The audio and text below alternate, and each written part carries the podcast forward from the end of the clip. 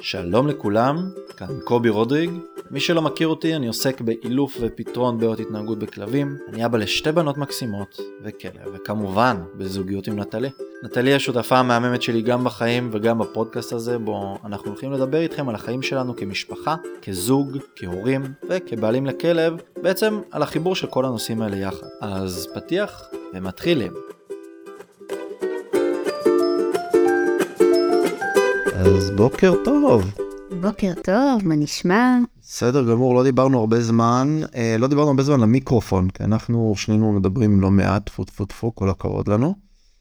אה, נכון. זה פעם, אה, זה פעם ראשונה בעצם שאנחנו אה, נפגשים להקליט ואין לי מושג על מה נדבר. זהו, בדיוק רציתי לעשות קטע כזה של אז על מה נדבר, ואז לא תדעי על מה אנחנו מדברים, ואת באמת לא יודעת על מה אני הולך לדבר היום. נכון. אז בוא תספר לי, מה חשבת? הפעם אנחנו נדבר על נושא שהוא ספציפית הפרק הזה פחות רלוונטי לילדים, אבל אה, יותר רלוונטי לכלבים, והנושא הוא אובדן. אובדן as in... as in אה, אובדן של כלב. Okay. אוקיי. אנחנו מגיעים לרגע העצוב שצריך לשחרר. לא כלב שהלך לאיבוד, אלא כלב ש... שסיים את חייו. שסיים את חייו, נכון, כן. נכון. אה, כלב שהלך לאיבוד ו... שנקרא נאבד אה, לתמיד זה אובדן אחר. אה, אבל כן, אנחנו נדבר על כלב שסיים את חייו, או ש...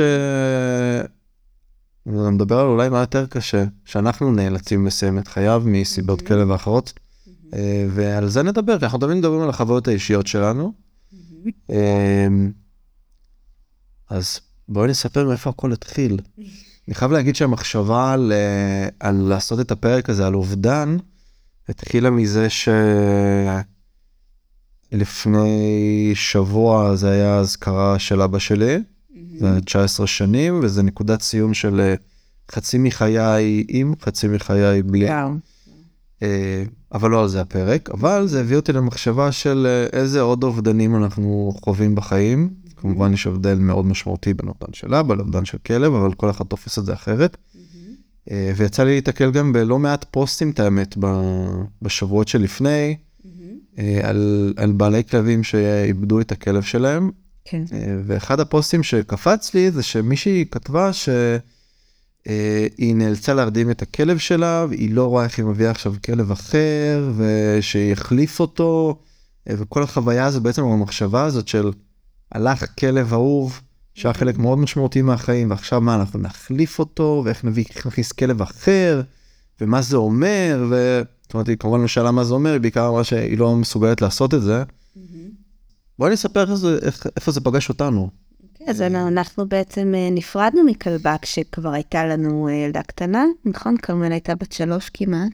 כרמל הייתה בת שלוש, זה היה קצת אחרי הסגר הראשון. נכון, ששי בדיוק נולדה, ומייסי שלנו הייתה בת כמה? 12.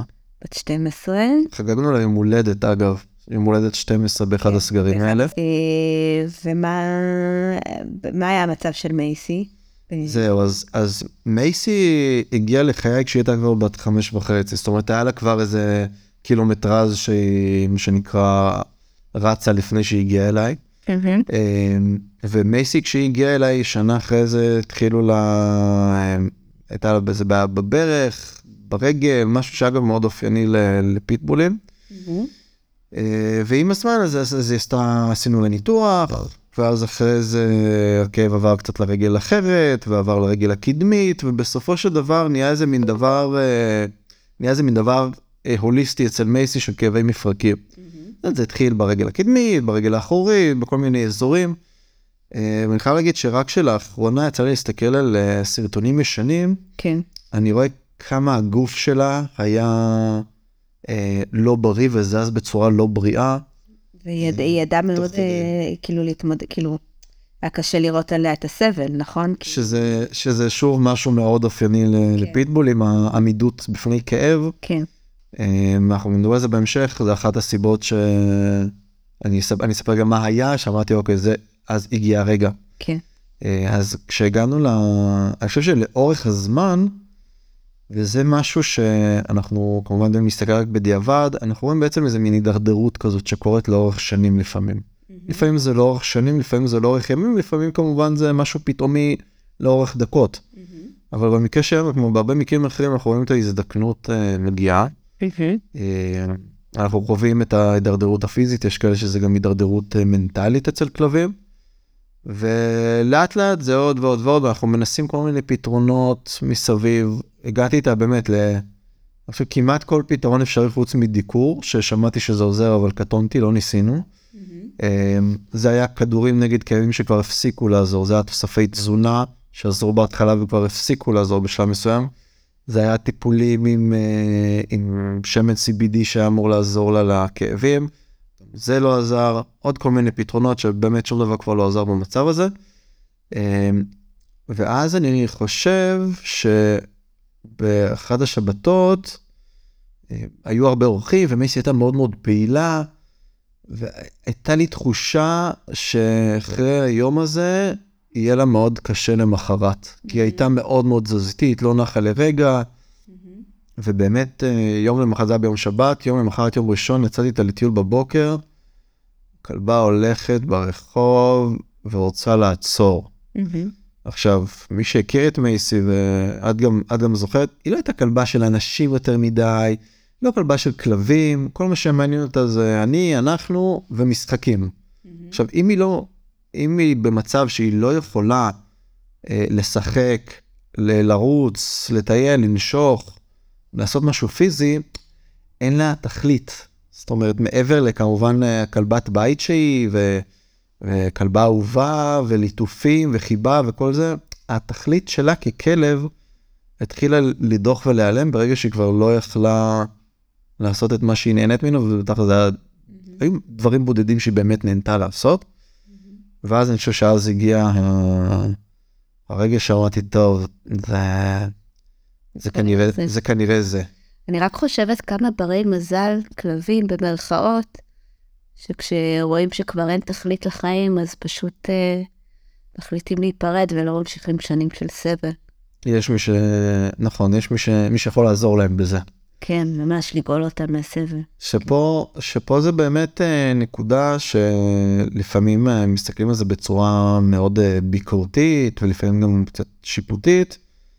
על אנשים שבאמת מנסים לעשות מעל ומעבר לכלבים שלהם, אבל הכלבים כבר לא, הם כבר לא מי שהם היו והם לא מי שהם רוצים להיות.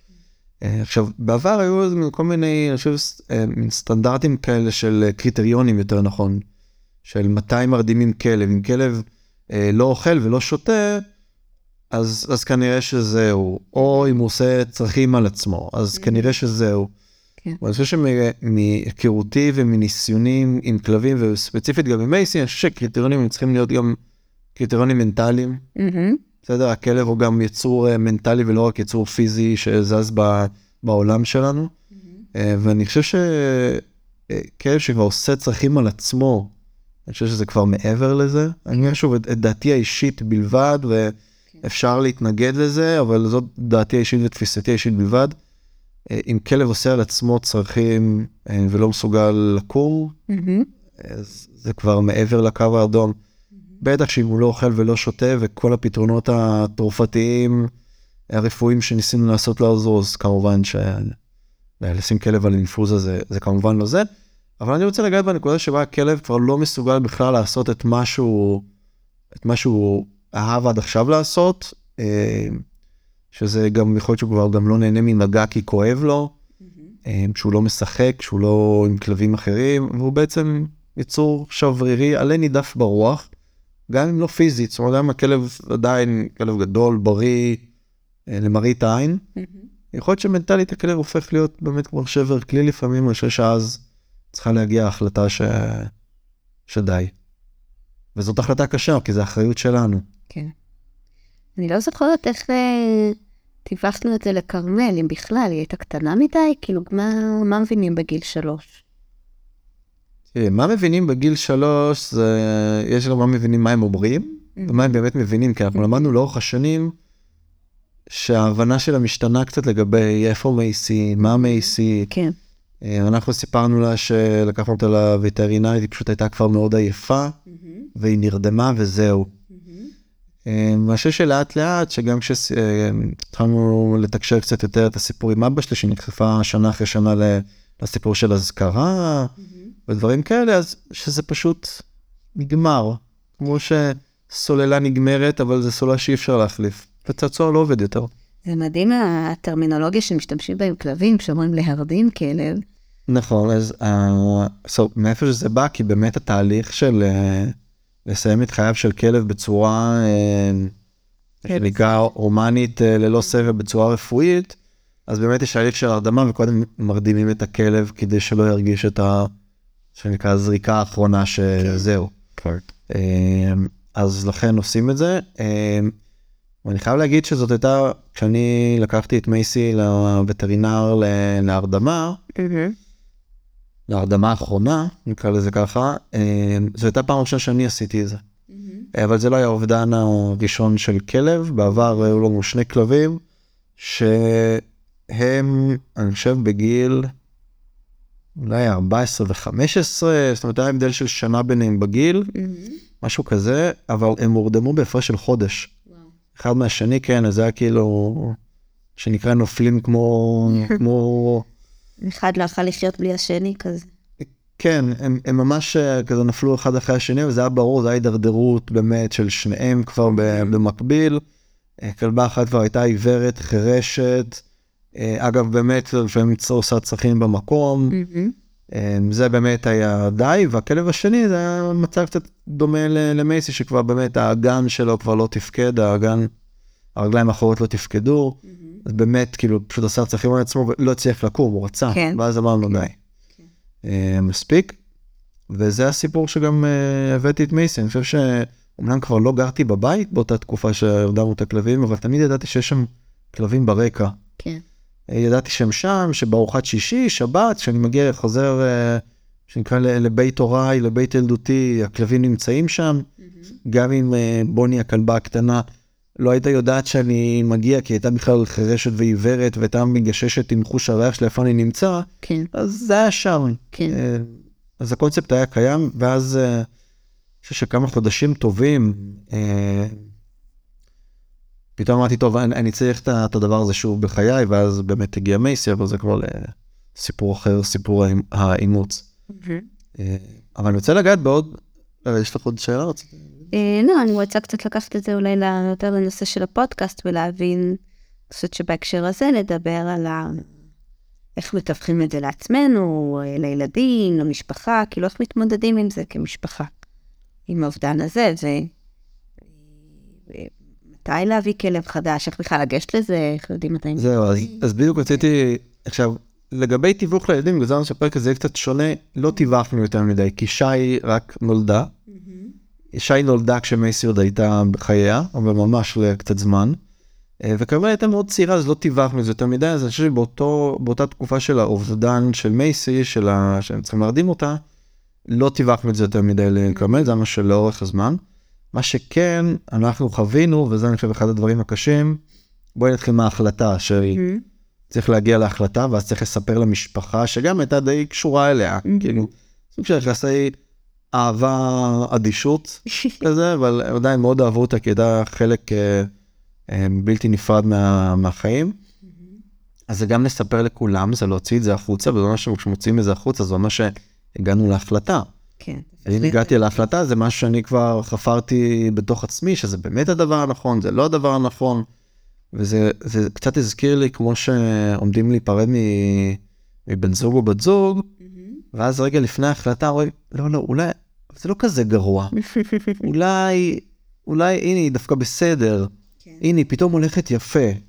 אז, אז לא צריך, אז נדחה את זה, אנחנו רואים שזה כל הזמן חוזרים כן. על אותו, נקרא לזה שקר עצמי, אה, ואז אנחנו אומרים, טוב, די, הגיע הזמן. עכשיו, אצלנו, גם כשהגעתי להחלטה, היה עוד אה, רכיב מאוד מאוד מורכב, גם כלפי עצמי וגם כלפי, כלפי העולם.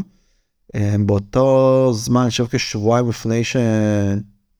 שידעתי שזה הולך לשם, ממש לפני ההחלטה הסופית, אה, נגב נולד.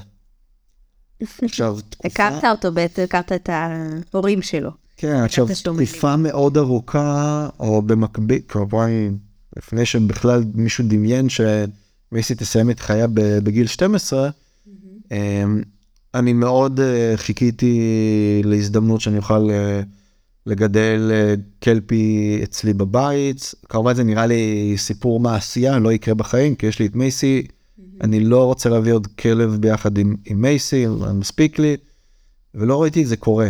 ואז כשהייתה את ההמלטה הזאת, ואת נגב, וראיתי את הסרטונים של כל האחים שלו, באמת ליבי נחמץ, אבל אמרתי, אוקיי, אין מה לעשות, בסדר.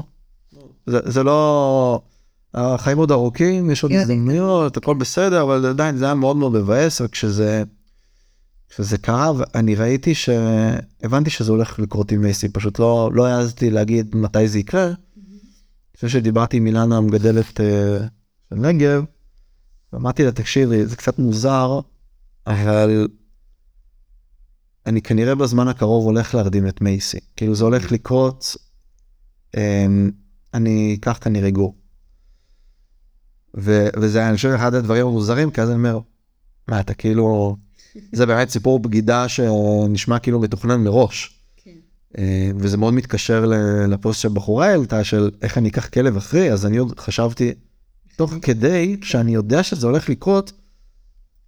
איך, איך אני איך, איך אני איך אני אומר את זה לעצמי בכלל. אבל אני חושב שהייתי קצת צריך להיות מאוד רציונלי ואמרתי לעצמי אוקיי. מייסי, הסיפור עם מייסי הולך להיגמר בקרוב, בלי קשר. Mm-hmm. יש כלב שאני מאוד הייתי רוצה להכניס לחיי, עם כמה שזה קשה לי עכשיו. אה, וזה חושב שאני זוכר ממש את השיחה הזאת, אני זוכר איפה הייתי בדיוק. אה, ואמר לי, כן, אתה בטוח? אוקיי, בסדר, כאילו, אם מצער לשמוע, אבל... אה, אבל אפילו כאילו נחכה לך עם... זהו, אז בואי נחכה אם נחכה לך.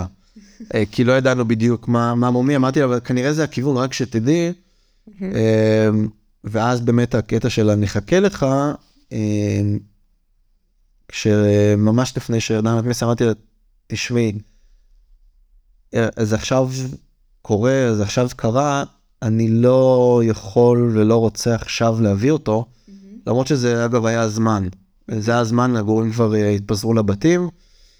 אה, אמרתי, אני צריך עוד קצת זמן. אני חושב שגם אני הייתי צריך עוד קצת זמן, ובתכלס, גם את היית צריכה עוד קצת זמן, כי שי בדיוק נולדה, ואז... נכון, זה להכניס עוד גור מה, אתה משוגע, זה היה שיחה של מה, אתה משוגע, יש עכשיו תינוקת בת יומה אצלנו בבית, רוצה להביא עכשיו עוד גור? מתי גידלת גור פעם אחרונה, שאגב, באמת עברו המון שנים מאז שגידלתי גור אצלי בבית עם המשפחה שלי. כן. אה, אבל זה לא, לא ראיתי ימינה שמאלה, כי ידעתי שזה משהו שצריך לקרות, זה משהו שיקרה, איך אנחנו נעשה את זה אני לא יודע, אבל אני חושב שמאוד כיבדתי את הרצון שלה, ואני חושב שאגב הרצון שלך נתן לי את הזמן רגע שנייה תירגע מהכלבה הקודמת, תכין את עצמך לקראת הכלב הבא, mm-hmm. אני חושב שזה סוג של הקבלה מאוד uh, מוזרה אולי לעשות, אבל זה סוג של uh, קצת להכריח לעשות שיבה. כן. עכשיו, מה קורה בשבעה זה בעצם נותן לנו את הזמן להקל, להתאבל על הדבר הזה. אני חושב שאם את לא היית מבקשת את הפסק זמן הזה, רגע, תן לי לנשום שנייה בלי כלב עכשיו בבית, אני חושב שאני הייתי מביא אותו כמעט מיד, ויכול להיות שכנראה לא היה דבר נכון לעשות. אבל בוא ניקח, בוא, בוא נכניס את זה לפרופורטיות, כמה זמן אה, חיכינו בין לבין? שבועיים? כן. שבועיים, כן. אז בגלל זה אני אומר, זה שיבה כפולה. אה, חיכיתי שבועיים, שמי שמכיר אותי יודע שאני ולחכות למשהו זה... אה, זה נדיר. אה, וכן, אני חייב אה, להודות, אז נגב הגיע בגיל עשרה שבועות, כמעט 11 שבועות, שזה גיל יחסית מאוחר, בדרך כלל גורים יוצאים בגיל 7-8 שבועות, משהו כזה. אבל למזלי, חברים טובים הסכימו באמת לחכות ולגדל את נגב באמת בשיא האחריות. אה, מבלי שיגרם נזק לזה שהוא נשאר שם עוד עם אח שלו ועם עוד כלבים מסביב וכל המורכבות שבזה זה כבר לנושא אחר. אה, ואז נגב הגיע ואני חושב שזה כאילו עשה את ה... עשה את האוקיי, הסתיים פרק ו... אנחנו מוכנים לפרק הבא. אבל נחזור קצת אחורה אולי, ליום שבו אה, הרדמתי את מייסי. Mm-hmm. שביום הזה כמו כל דבר שאני עושה בין אם הוא חיובי או לא, או לא חיובי, אני יודע שזה הולך לקרות, אני לא חושב על זה יותר מדי עד אותו רגע.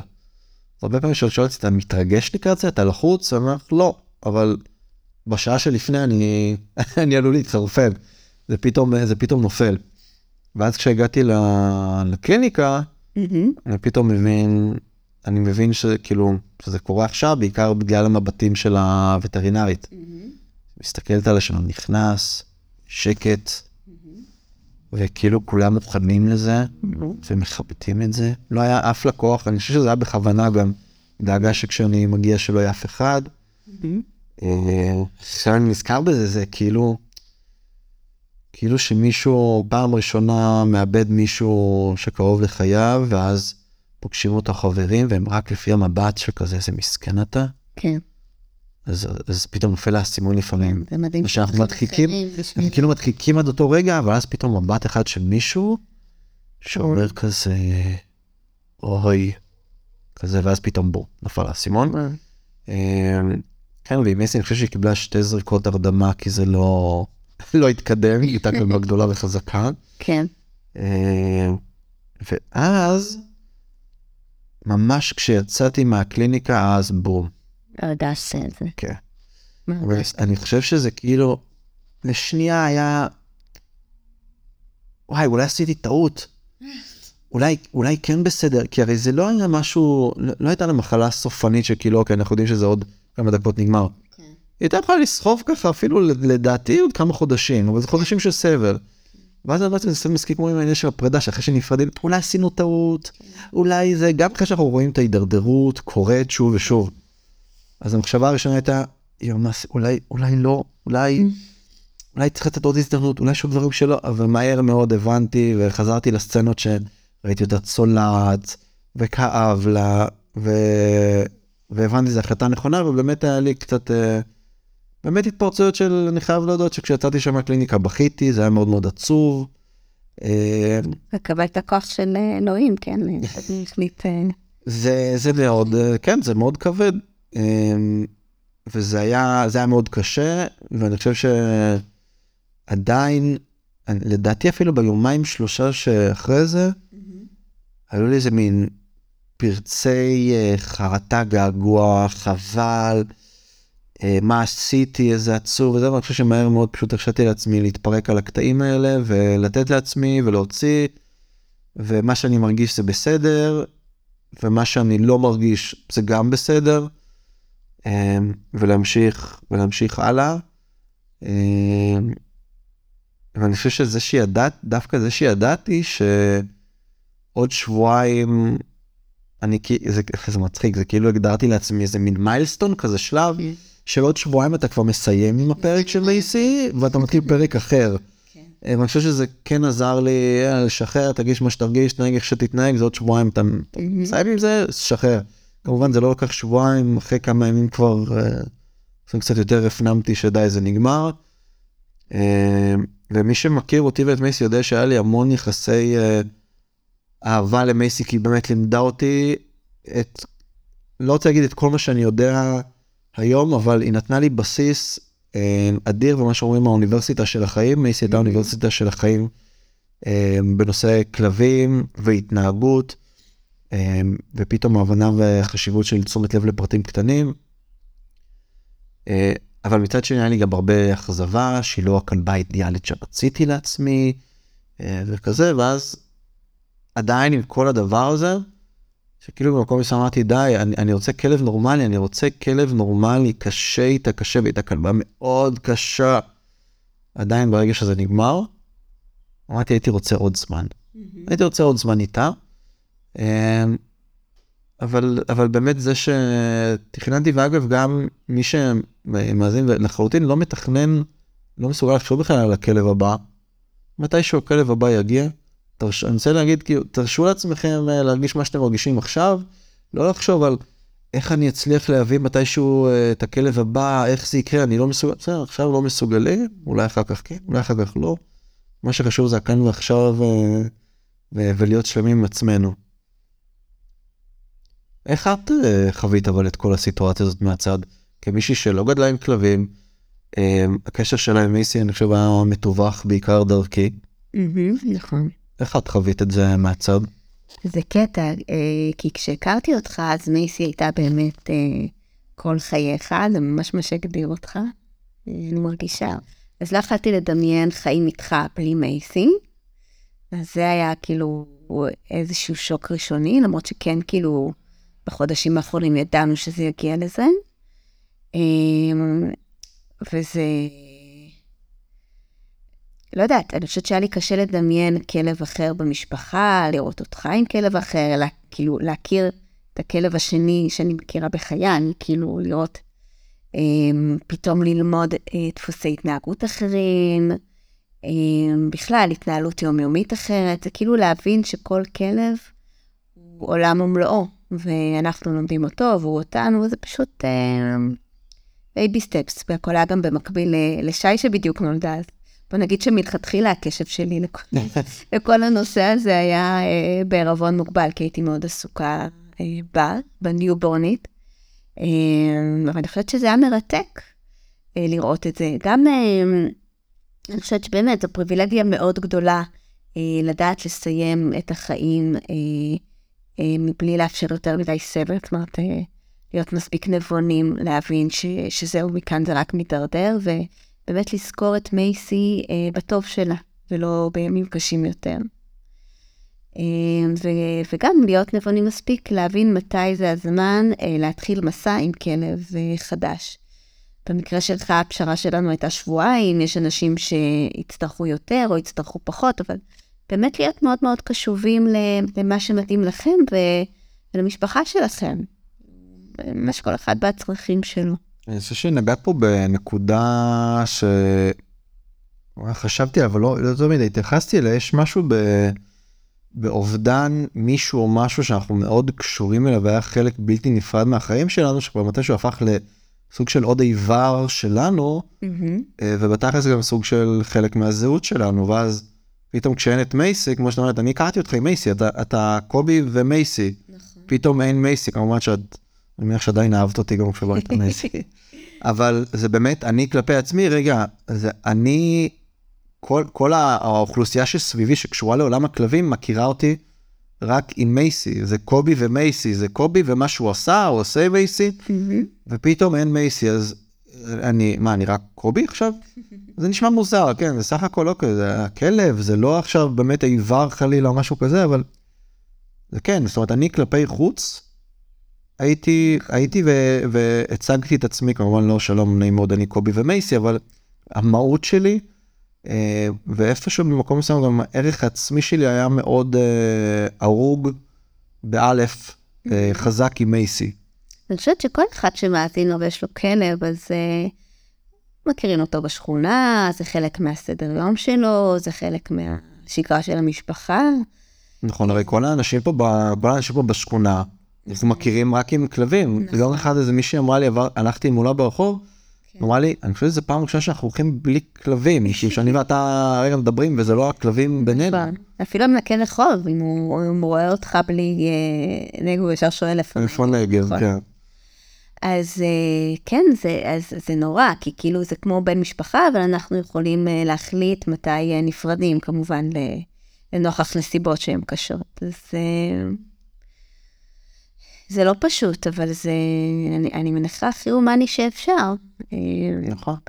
לדעת גם אה, מתי להיפרד וגם לתת את הזמן אה, להסתגל לחדש ולהבין שהחיים ממשיכים ונקבל, אה, הזהות העצמית שלנו היא, היא פשוט תשתנה, היא לא, היא לא נפגעת, היא, היא פשוט הופכת להיות אחרת. נכון. רואים נכון. אבולוציה של עצמנו. אני מסכים עם זה לגמרי. אני חושב שיש עוד נקודה, ואולי זאת הנקודה האחרונה שאנחנו... נדבר עליה בפרק הזה, זה לגבי הכלב הבא. Uh, הכלב הבא לא בא להחליף את הכלב ה... שהיה לנו.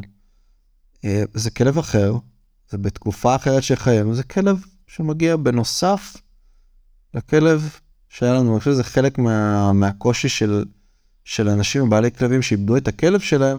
איך אנחנו נביא עכשיו כלב ש...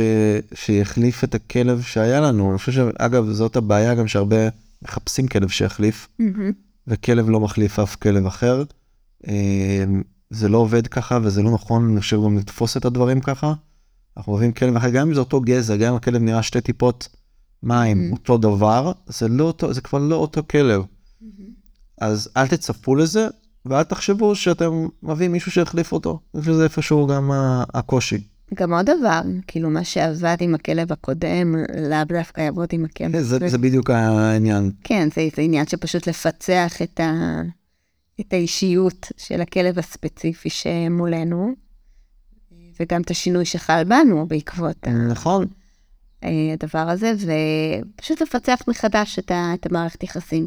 מתחילים, כמו כל ילד. נכון? מתחילים כמעט מההתחלה. נכון, כמו כאלה, כמה כאפות קיבלנו עם שי, ודברים שעבדו לנו עם כרמל ואיתה לא, אה, או דברים שהפתיעו אותנו לטובה פתאום, שלא ציפינו להם. נכון, סיטואצ- סיטואציה חדשה. לגמרי. אז uh, אני אסכם ואומר למי שאיבד את כלבו לאחרונה, או אנחנו כמובן uh, שותפים ומשתתפים uh, בצערכם,